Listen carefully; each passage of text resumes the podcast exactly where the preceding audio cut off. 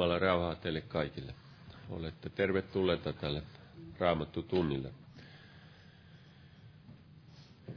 Lauletaan yhdessä laulu 144.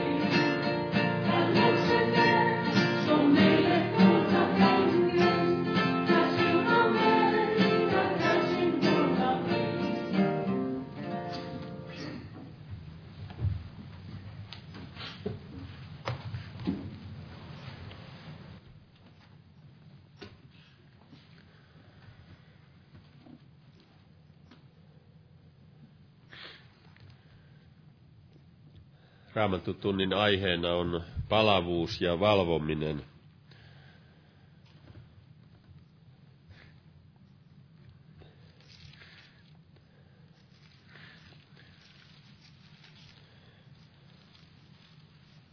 Ja tässä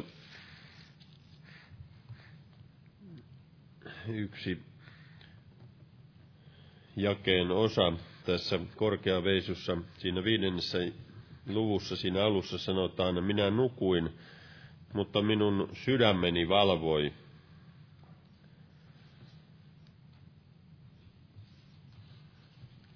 Siinä on sellainen Jumalalle otollinen sydämen tila, että vaikka nukkuisikin, niin sydän valvoo.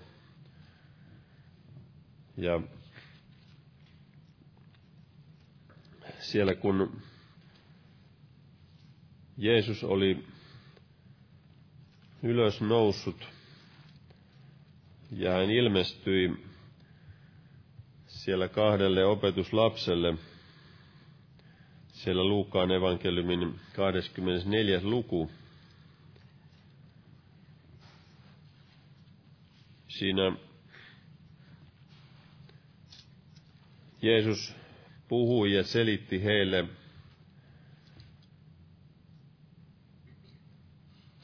Siinä jakeessa 26 sanotaan, eikö Kristuksen 25. Voitte ymmärtämättömät ja hitaat sydämeltä uskomaan kaikkea sitä, mitä profeetat ovat puhuneet. Eikö Kristuksen pitänyt tätä kärsimään ja sitten menemään kirkkauteensa? Ja hän alkoi Mooseksesta ja kaikista profeetoista ja selitti heille, mitä hänestä oli kirjoitettu kaikissa, kirjo... kaikissa kirjoituksissa oli sanottu. Ja siinä sanotaan sitten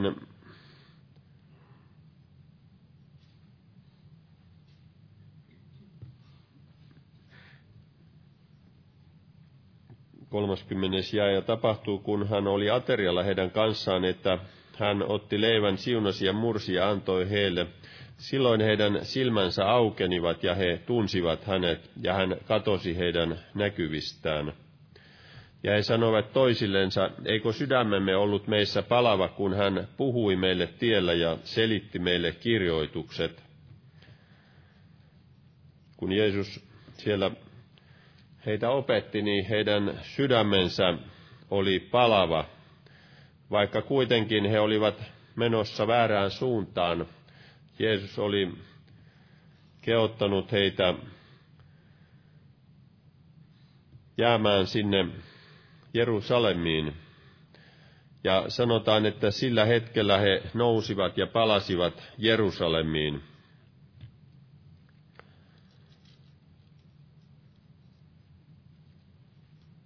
Siellä raamatussa on monia esimerkkiä siitä, kuinka kylmyys valtaa ihmisen sydämen, kun hän lakkaa valvomasta. Ja sen tähden Raamattu sanookin, että ylitse kaiken varjele sydämesi, sillä sieltä elämä lähtee – tässä saarnaajan kirjan toisessa luvussa, siinä yhdeksännessä jakeessa, Salomo kirjoittaa, minä tulin suureksi ja yhä suuremmaksi yli kaikkien, jotka olivat olleet ennen minua Jerusalemissa. Sen ohessa pysyi minun viisauteni, enkä minä pidättänyt silmiäni mistään, mitä ne pyysivät, enkä kieltänyt sydämeltäni mitään iloa, sillä minun sydämeni iloitsi kaikesta vaivan näystäni, ja se oli minun osani kaikessa, kaikesta vaivan näystäni.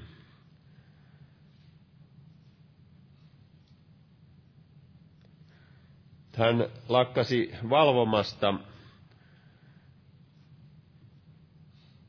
Hän ei pidättänyt silmiään mistään, mitä ne pyysivät, eikä kieltänyt sydämeltään mitään iloa. Ja se johti hänet harhaan. Hänen sydämensä kylmeni ja hän ei pysynyt uskollisena Herralle. Ja raamatussa on muitakin esimerkkejä, kuinka pikkuhiljaa sydän alkaa väistymään totuudesta. Siellä Juudas Iskariotille kävi niin, vaikka hän oli Jeesuksen opetuksen piirissä monta vuotta. Ja kun Jeesus hän sanoikin, että mikä minä sanon teille, sen minä sanon kaikille, valvokaa. Se koskee meitä kaikkia.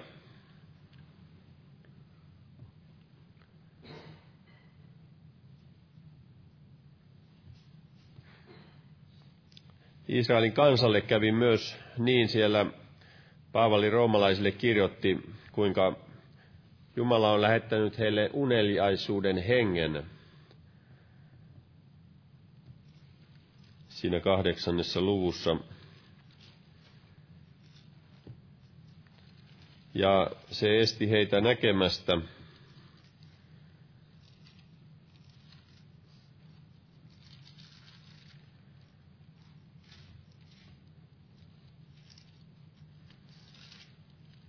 Se on yhdestoista luku ja kahdeksas jae. Jumala on antanut heille uneliaisuuden hengen, silmät etteivät he näkisi ja korvat etteivät he kuulisi tähän päivään asti.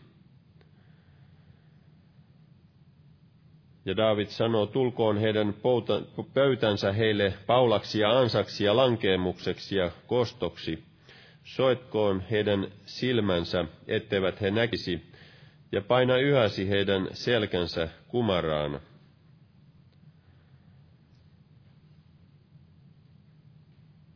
Uneliaisuuden henki, ja siitähän ilmestyskirjassa Laudokian seurakuntaa Jeesus nuhteli. He luulivat olevansa rikkaita ja he olivat köyhiä, vaikka he itsessään pitivät itseään rikkaana ja eivätkä mitään tarvitsisi.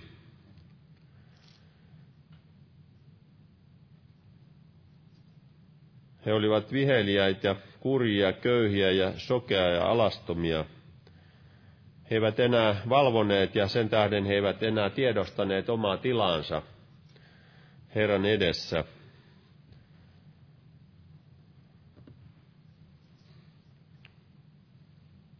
Amen.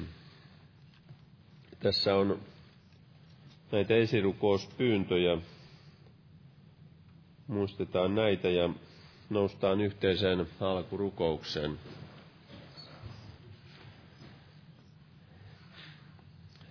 Kiitos Isä, että saamme olla yhdessä koolla sanasi ääressä.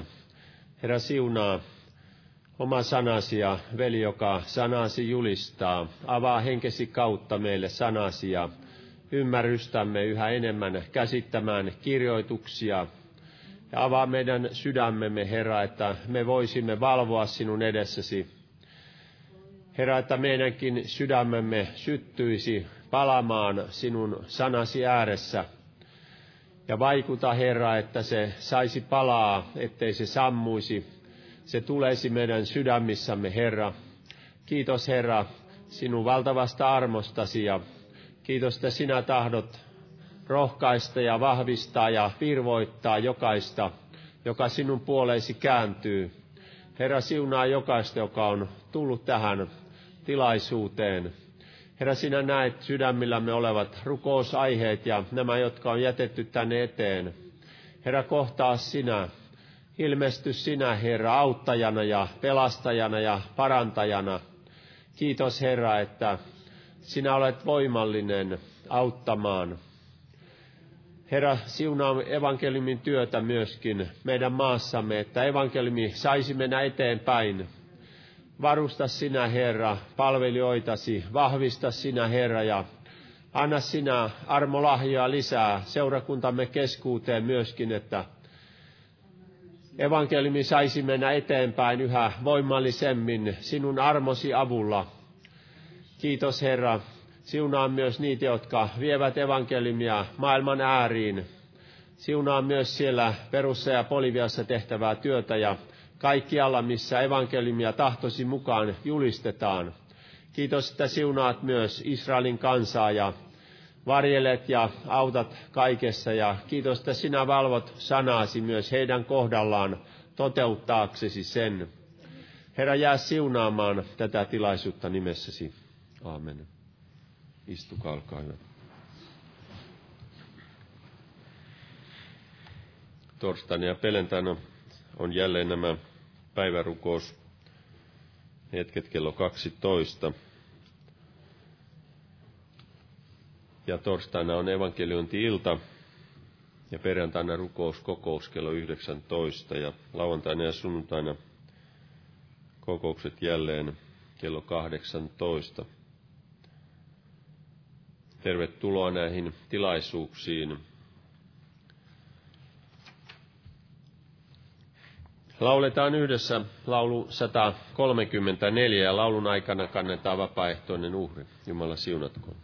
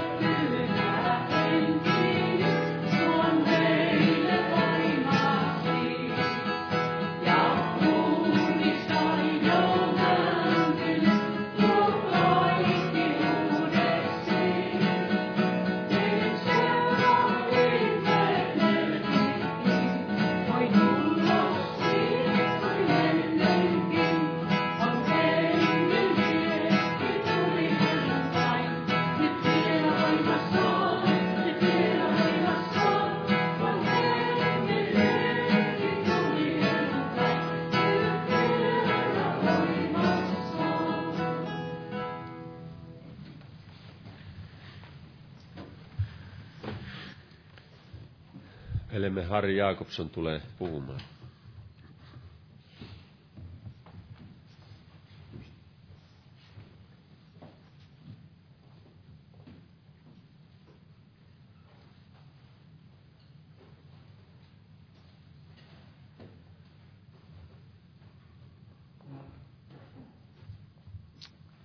Rauhaa kaikille. Aihe oli tällainen, mikä täällä jo luettiin. Palavuus ja valvominen. Ja voisi ajatella tällä tavalla, niin kuin ajattelin vähän, että mikä minä olen tällaisista asioista puhumaan, mutta meidän tulisi kuitenkin puhua sitä, mitä tunnemme sen tai ymmärrämme sen, mitä Jumala haluaisi meidän puhuvan – yleensä aina rukoilen sitä, että Jumala aina johdattaa ja jotenkin koen sitä, että tämä olisi semmoinen aihe, mikä, mitä niin kuin Herra haluaisi, haluaisi tuoda esille. Ja ensimmäinen ajatus on tietenkin tämä tai lause, minkä mainitsin, että Jumala haluaisi meidän olevan palavia. Eli se on Jumalan tahto ja Jumala halu meihin nähden. Ja täällä raamatussa kerrotaan erästä miehestä, joka oli palava – Täällä apostolien tekojen 18. luku ja jae 24-26 otetaan. Ja Efeson saapui eräs juutalainen nimeltä Apollos, syntyisin Aleksandriasta, puhetaitoinen mies ja väkevä raamatuissa. Tälle oli, opet, tälle oli opetettu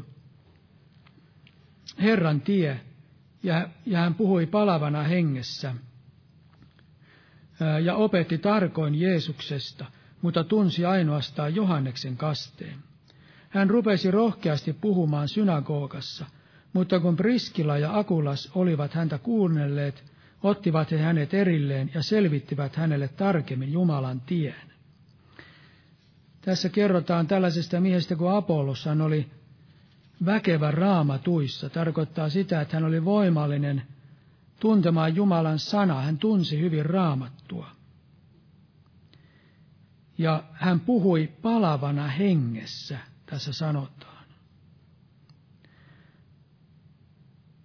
Ja tämä palavana tarkoittaa, katsoin ihan alkukieleltä, kielessä, mitä se tarkoittaa tämä palava. Niin palava tarkoittaa kiehuvan kuumaa. Voidaan sanoa, että hän puhui kun hän puhui palavana hengessä, niin hän puhui ää, kiehuvan kuumasta. Hänen puheensa oli niin kuin kiehuva kuuma. Kattila voidaan ajatella. Vesi kiehuu kattilalla kiehuvan kuumana ja hän puhui tällä tavalla. Eli hänen henkensä oli kiehuvan kuuma. Mutta tässä sanotaan näin, että hän tunsi ainoastaan Johanneksen kasteen. Eli hänen tietonsa uudesta liitosta oli vajavaiset. Ja ymmärtäisin tästä sillä tavalla, niin kuin tässä 19. luvussakin puhutaan, tämä Apollosan tuli Efesoon, ja täällä Efesossahan oli näitä opetuslapsia, monia opetuslapsia, ja nämä Efeson opetuslapset eivät tunteneet muita kuin Johanneksen kasteen. Eli he olivat tällä tavalla tietämättömiä kaikesta siitä, mitä Raamattu opettaa uudessa liitossa. Ja he olivat myöskin ää, vailla pyhää henkeä, he eivät olleet täyttyneet vielä pyhällä hengellä. Ja uskoisin myöskin, että tämä Apollos ei ollut vielä täyttynyt pyhällä hengellä. Raamattu ei suoraan sitä sano, mutta ymmärrän tällä tavalla. Hän ei, hän ei tuntenut vielä tätä uutta liittoa täysin. Ja hän oli vielä, ää, hän ei tuntenut edes Jeesuksen, kastetta Jeesukseen Kristukseen. Eli todennäköisesti hän ei ollut vielä täyttynyt pyhällä hengellä. Ja kuitenkin sanotaan, että hän puhui palavana hengessä.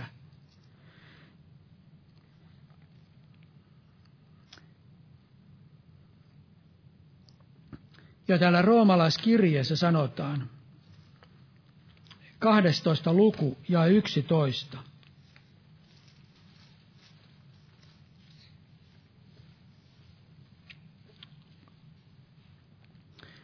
Älkää harrastuksessanne, harrastuksessanne olko veltot, olkaa hengessä palavat, palvelkaa Herraa.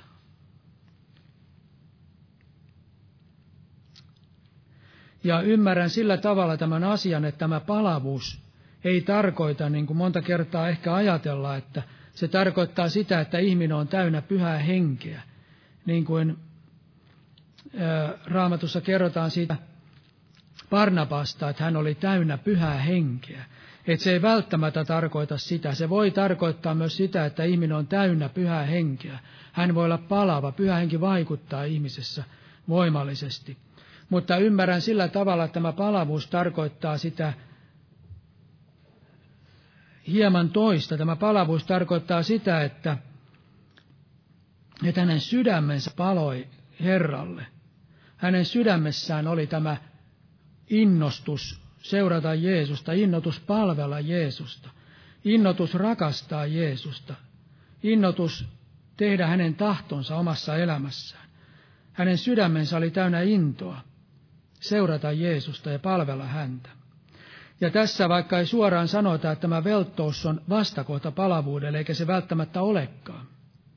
Mutta tässä tietyllä tavalla tuodaan myös esille tämä, kun puhutaan palavuudesta, niin sanotaan, että älkää harrastuksissanne olkoon veltot. Ja voimme ajatella näin, että jos ihminen on palava, niin silloin ihminen ei varmasti ole veltto harrastuksissaan. Eli ihminen on innokas palvelemaan Jumalaa ja tekemään hänen tahtoansa omassa elämässään.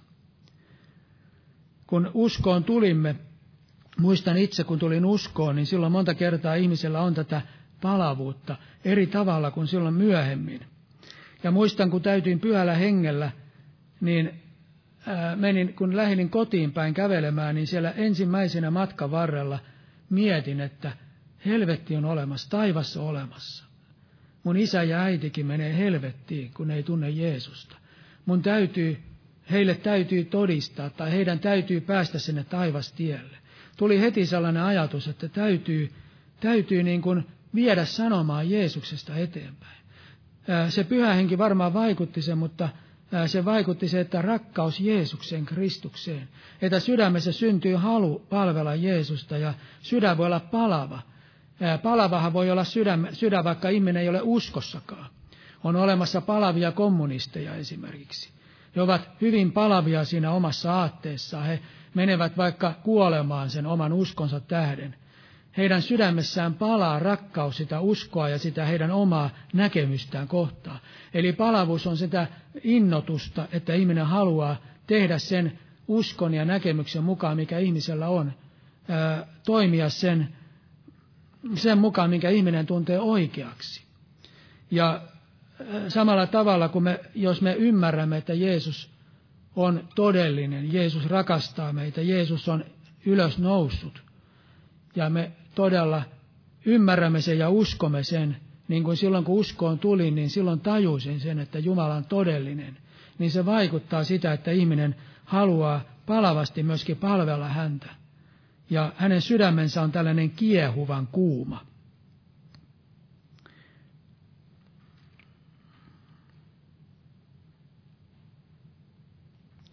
Eli Jeesus tai Paavali saattoi sanoa tässä, että älkää harrastuksissaan olko veltot. Mutta sitten sanotaan, olkaa kiehuvan kuumat, eli innokkaat, ja palvelkaa Herraa. Ja täällä ilmestyskirjan kolmannessa luvussa sanotaan jae 15 ja 16.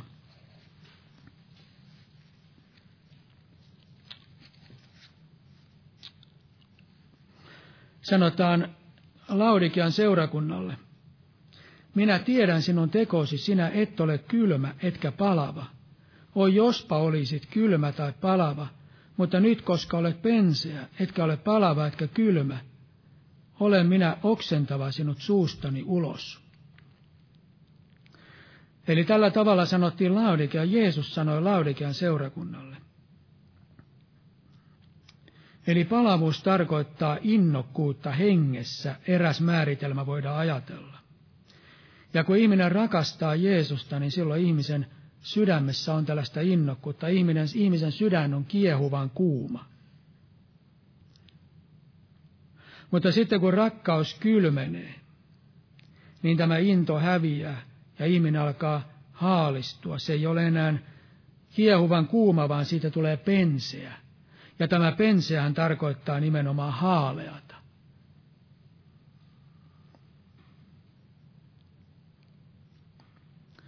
Ja tämä penseä ei suinkaan tarkoita sitä, että, että ihminen voisi olla täysin mitään tekemätön. Ihminen voi olla hyvin penseä ja tehdä paljon. Täällä Laadikian seurakunnassa varmaan tehtiin paljon.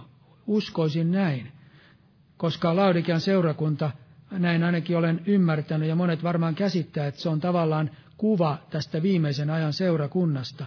Ja viimeisten aikojen seurakunnassa te, seurakunnissa tehdään paljon asioita. Siellä olian organisoida ja paljon palvellaan Jumalaa määrätysmielessä. Ja paljon tehdään kaikenlaisia projekteja ja, ja tilaisuuksia ja niin edelleen. Ja varmaan oli Laudikian seurakunnassa vähän samalla tavalla, mutta kuitenkin heissä ei ollut sitä oikeaa intoa. Ei ollut intoa rakastaa Jeesusta, mutta heillä oli intoa kyllä tehdä niitä ö, oman näkemyksensä mukaan palvella Jumalaa, ö, vaikka he olivat penseitä. Eli se ei tarkoita minkä, mitään tekemättömyyttä se, että ihminen on penseä. Mutta rakkaus Herraa vaikuttaa sen, että ihminen tekee, palvelee Herraa, rakastaa häntä ja palaa hänelle nimenomaan.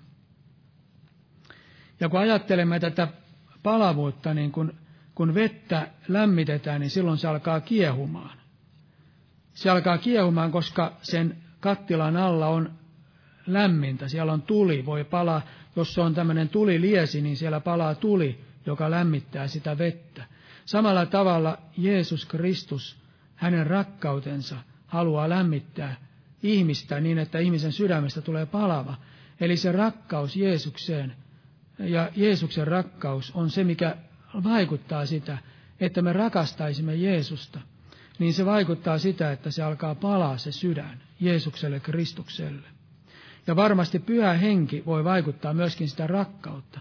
Kun ihminen saa kokea sitä pyhällä täyttymistä ja pyhän hengen kautta saa nähdä se Jeesuksen rakkauden. Pyhä henki kirkastaa Jeesusta ja tuo esille sitä hänen armoa ja rakkauttaan, niin silloin ihmisen sydän alkaa palamaan Jeesukselle.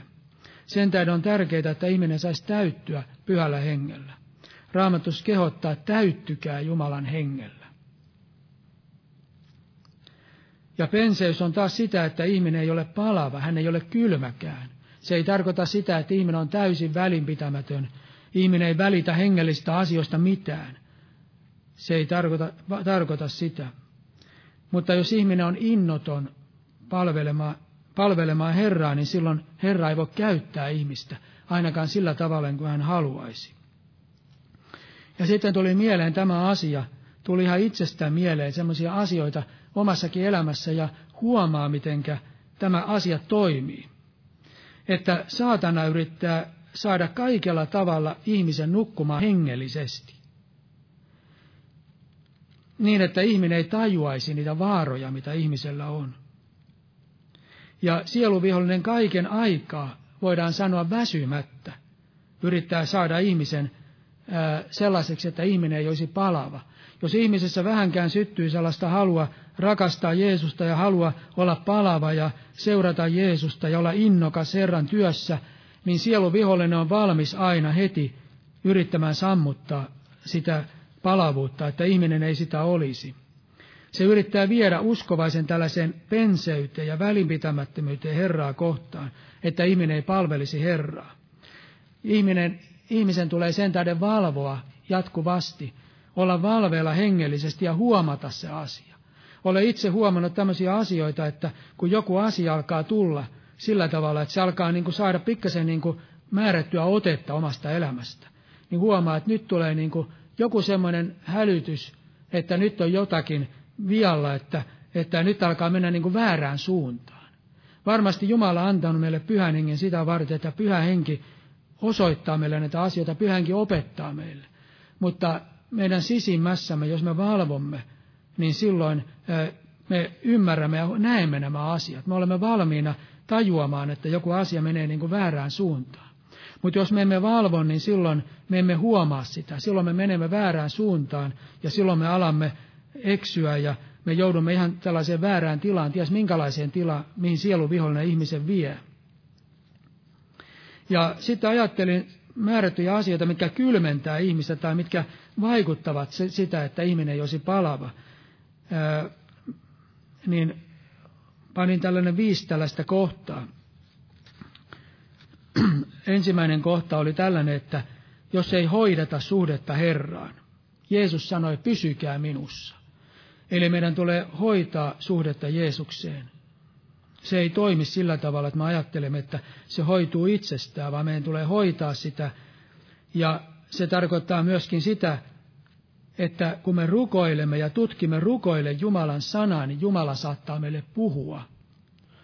Eli Jumalan sanan lukeminen ei pitäisi olla pelkästään sellaista. Se voi olla sellaistakin, että me luemme vaikka alusta aloitamme ja luemme loppuun asti ja, ja tavallaan niin kuin, ä, ammennamme sitä Jumalan sanaa. Mutta mä uskon näin, että me tarvitsemme myös sitä, että, että me olemme sillä tavalla rauhassa Jumala edessä, me olemme rukouksen hengessä, rukoilemme ja luemme raamattua, ja sillä tavalla pyhä henki pääsee avaamaan juuri niitä asioita, mitä Jumala haluaa meille puhua. Eli Jumala pääsee puhumaan meille sanansa ja henkensä kautta. Eli olla sillä tavalla Herran puhuttelussa hänen sanansa edessä. Ja kun me luemme Jumalan sanaa, niin sieltä voi avautua aina niitä asioita, että nyt tämä niin kuin alkaa tulla niin kuin lähelle tämä sanan kohta, että tätä Herra haluaa mulle puhua tässä asiassa. Ja näin se alkaa niin kuin, Herra alkaa puhua meille, puhua meille. Eli me tarvitsemme tätä Herran, me tarvitsemme sitä suhteen hoitamista Jeesukseen. Ja sitten toinen asia, mikä voi estää sitä palavuutta tai sammuttaa palavuuden, on kiire ja muut harrastukset vievät meidän aikamme. Huomaamatta sydän alkaa vieroittua Herrasta, ja muut asiat alkaa vallata mieleen ja lopulta ihmisen sydämen. Eli meille voi olla sellaisia asioita, jotka alkaa vallata meidän sydäntämme. Meillä voi olla asioita, mistä me olemme kiinnostuneet. Minuakin kiinnostaa jotkut määrätyt asiat, kauheasti ja joskus internetistä olen katsonut niitä asioita, että, että mitä kaikkea siinä on, mutta sitten mä ajattelen, että pikkasen täytyy niin kuin pitää jarrua, että ei liikaa, että nyt se alkaa mennä vähän liikaa. Eli huomaa, että joku kiinnostus alkaa viedä ihmisen ajatuksia ja sydäntä ja mielenkiintoa. Ja huomaan sen, että se her- herkästi käy sillä tavalla. Ihmisen ajattelu, ihminen alkaa askarrella niissä omissa asioissa ja, ja miettiä niitä omia ajatuksia ja tavallaan niin kuin, se valloittaa ihmisen mielen ja sydämen niin, että, että alkaa niin kuin vieraantua siitä Jeesuksesta, Kristuksesta. Kuitenkin tärkein asia on se, että meillä olisi se Jeesus Kristus ensimmäisenä meidän sydämissämme. Sen tähden täytyy olla tarkka näiden asioiden kanssa. Ja sitten kolmas asia, mikä tuli mieleen, on synti, josta ei haluta tehdä parannusta. Se alkaa kietoa ja kylmentää sydäntä.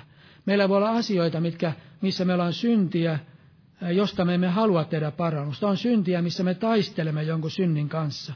On asioita, minkä me huomaamme, että on syntiä ja me rukoilemme, että Herra auta näissä asioissa.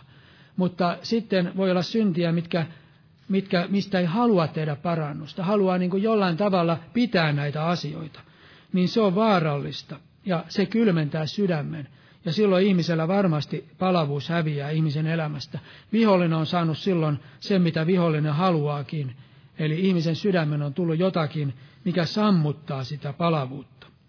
Ja sitten neljäs kohta on lainalainen mielenlaatu vie omaan yrittämiseen. Se vie, voittama, se vie, valvomattomaan tilaan. Lainalainen mielenlaatu. tai sitten myös voi olla näin, että valvomattomuus voi viedä lainalaiseen mieleen, lainalaisuuteen, jolloin silloin emme huomaa ja me alamme huomaamatta, että palvelemaan Herraa ilman rakkautta häneen. Eli se on sellaista omaa yrittämistä. Kun me olemme valvomattomassa tilassa, me alamme joutua semmoiseen lainalaiseen mielen laatuun, ja silloin me alamme palvella Herraa sillä tavalla, että ei ole sitä rakkautta Jeesukseen. Ja tämä oma elämä on kaikista paras laboratorio. Ja kun me tarkkailemme itseämme, me voimme huomata näitä samoja asioita. Muistan itse, kun tulin uskoon ja halusin rakastaa Jeesusta ja palvella häntä ja seurata häntä ja sydän paloi hänelle, että haluan kaikella tavalla tehdä hänen tahtoansa omassa elämässä. Mutta huomasin sitten sellaisia asioita, sellaisia määrättyjä lainalaisia asioita, millä vihollinen yrittää vielä lain alle, että täytyy tehdä sitä ja tätä ja täytyy suorittaa joitakin asioita ja sitten tulee semmoinen, että vihollinen alkaa syyttämään jostain asiasta, että jos ei tee näin, niin, niin silloin tekee vääriä. Sitten kun rupeaa askartelemaan tällaisissa asioissa, niin silloin käy helposti sillä tavalla, että, että ihminen alkaa kyllä palvella edelleen Jumalaa, koska ymmärtää, että tulee palvella, mutta se palveleminen ei ole enää sitä rakkaudesta tapahtuvaa palvelemista, vaan ihminen palvelee sillä tavalla lainalaisesti. Ja silloin ihminen on mennyt väärään, su, väärin, ja ihminen uupuu siinä, ja ihminen ei voi, se ennemmin tai myöhemmin ihminen joutuu umpikujaan siinä, siinä elämässään, koska se ei tule onnistumaan pitemmän päälle. Ja monta kertaa sitten varmasti Jumala armossaan vie meidät sellaisen tilaan, missä me huomaamme, että tämä tie ei onnistu ja tämä ei toimi. Ja silloin Jumala alkaa sitten viemään meitä siihen tilaan, että hän osoittaa, että, että hän rakastaa meitä ja me voimme rakkaudesta häneen tehdä näitä asioita. Meidän ei tarvitse yrittää tehdä näitä asioita, vaan tehdä sitä mukaan, kun Jeesus vaikuttaa meidän sydämissämme. Hän alkaa tehdä työtä meidän sydämissämme. Eli tämä on yksi sellainen asia, mikä vie sellaisen penseyteen ja siihen, että ei ole palava siinä hengessä. Ja sitten viides kohta, mikä tuli mieleen, on vähän semmoinen epämääräinen, mutta minun mielestä ihan pätevä kohta. Vihollinen yrittää tuoda mitä vain. Eli se sisältää kaiken mahdollisen. Eli ei voi edes luetella kaikkia niitä asioita, mitä vihollinen yrittää tuoda. Meillä jokaisen elämässä voi olla joku asia, joitakin semmoisia tekijöitä, joita, me, joita toisilla ei ole, mutta sieluvihollinen jotakin tuo, että se yrittää saada ihmisen sammutettua sen palavuuden, jotakin, joka ei ole Jumalasta, jotakin harha oppia tai mitä hyvänsä, joka alkaa huomaamatta vallata ihmisen mieltä ja sydäntä, ja sitten ihminen joutuu sellaiseen valvomattomuuden tilaan. Eli se voi olla hyvin monenlaisia asioita ihmisten elämässä. Ja ajattelen sitä, että valvova ihminen vaeltaa jatkuvasti Jumalan kasvojen edessä. Tämä on erittäin tärkeä asia. Että ihminen on Jumalan kasvojen edessä, että hän ymmärtää sen, että Jumala näkee minut. Hän ymmärtää jatkuvasti, mitä mä ajattelen, mitä mä puhun, mitä mä teen. Eli mä oon jatkuvasti hänen edessään. Se on erittäin tärkeä asia, koska silloin meille tulee semmoinen oikea Jumalan pelko meidän sydämeen, että se Jumalan pelko voisi hallita meidän sydäntä ja arka tunto Jumalan edessä.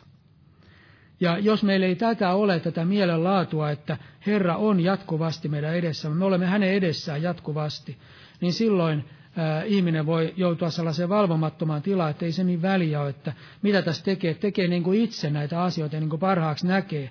Mutta kun ymmärtää, että ei voi tehdä mitä vaan, vaan Jeesus on jatkuvasti tässä minun lähelläni ja ole hänen kasvojensa edessä, niin silloin ihminen valvoo sitä omaa sydäntään. Ja se ei ole mitään lainalasta ahdistavaa, vaan se on itse asiassa valtava ihanaa, koska ajattelee näin, että hän pitää meistä huolta. Hän valvoo meitä jatkuvasti. Että et me emme ole oman itsemme ja oman viisautemme varassa, vaan, vaan hän pitää meistä huolta ja ohjaa ja johdattaa ja auttaa meitä myöskin kaikissa meidän asioissamme. Ja sitten tulee tämä vielä tämä raamatun kohta, mikä on erittäin tuttu, mutta älköön kukaan väsykö. Ilmestyskirjan toinen luku ja siitä alusta. Nimittäin tämä on sellainen asia myös, mitä tuli mieleen, ja tämä on sellainen asia, mikä täytyisi todella ymmärtää meidän. Täällä sanotaan Efeson seurakunnan enkelle kirjoita. Näin sanoi hän, joka pitää niitä seitsemää tähteä oikeassa kädessään. Hän, joka käyskentelee niiden seitsemän kultaisen lampujalan keskellä.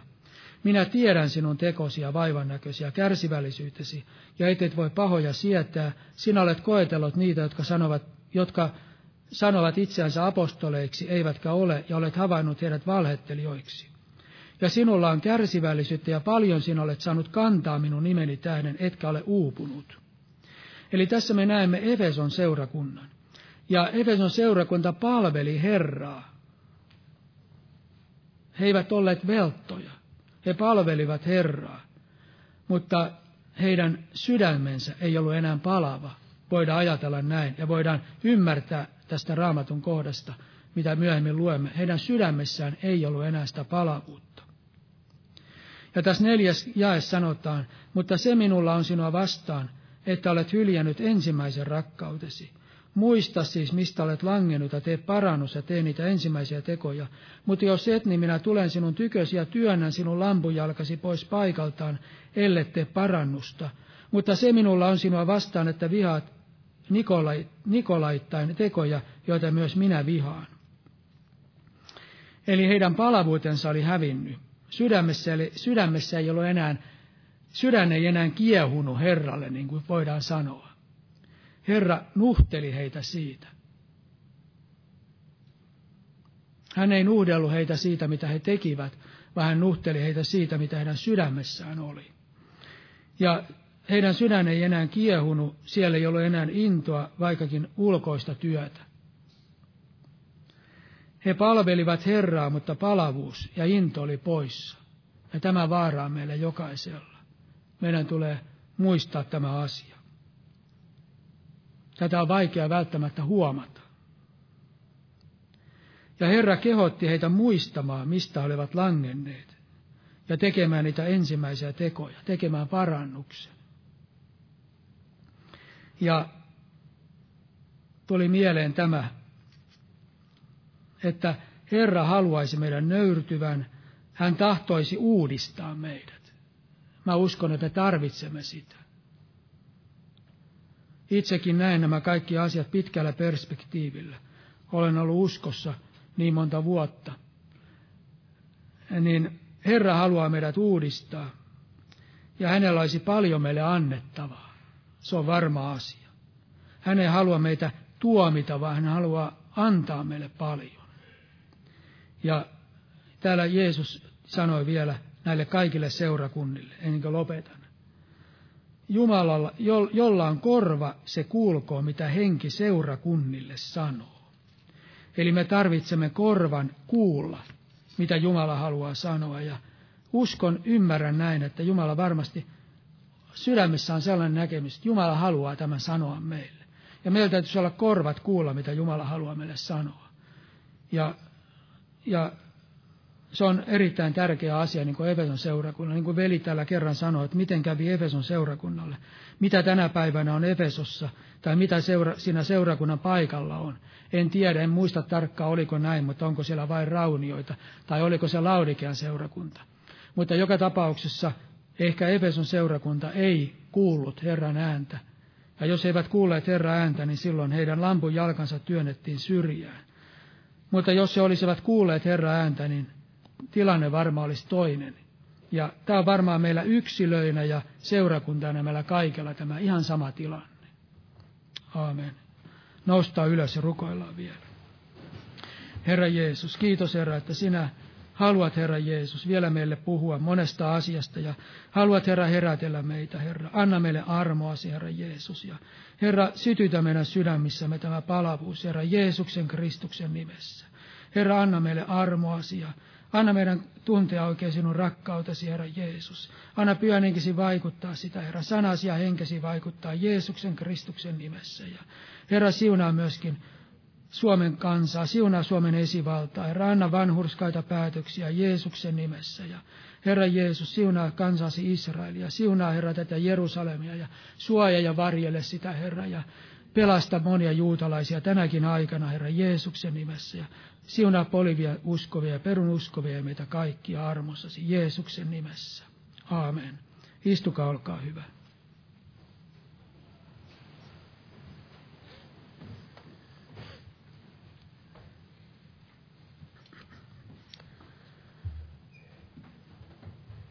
Lauletaan vielä yhdessä laulu 132.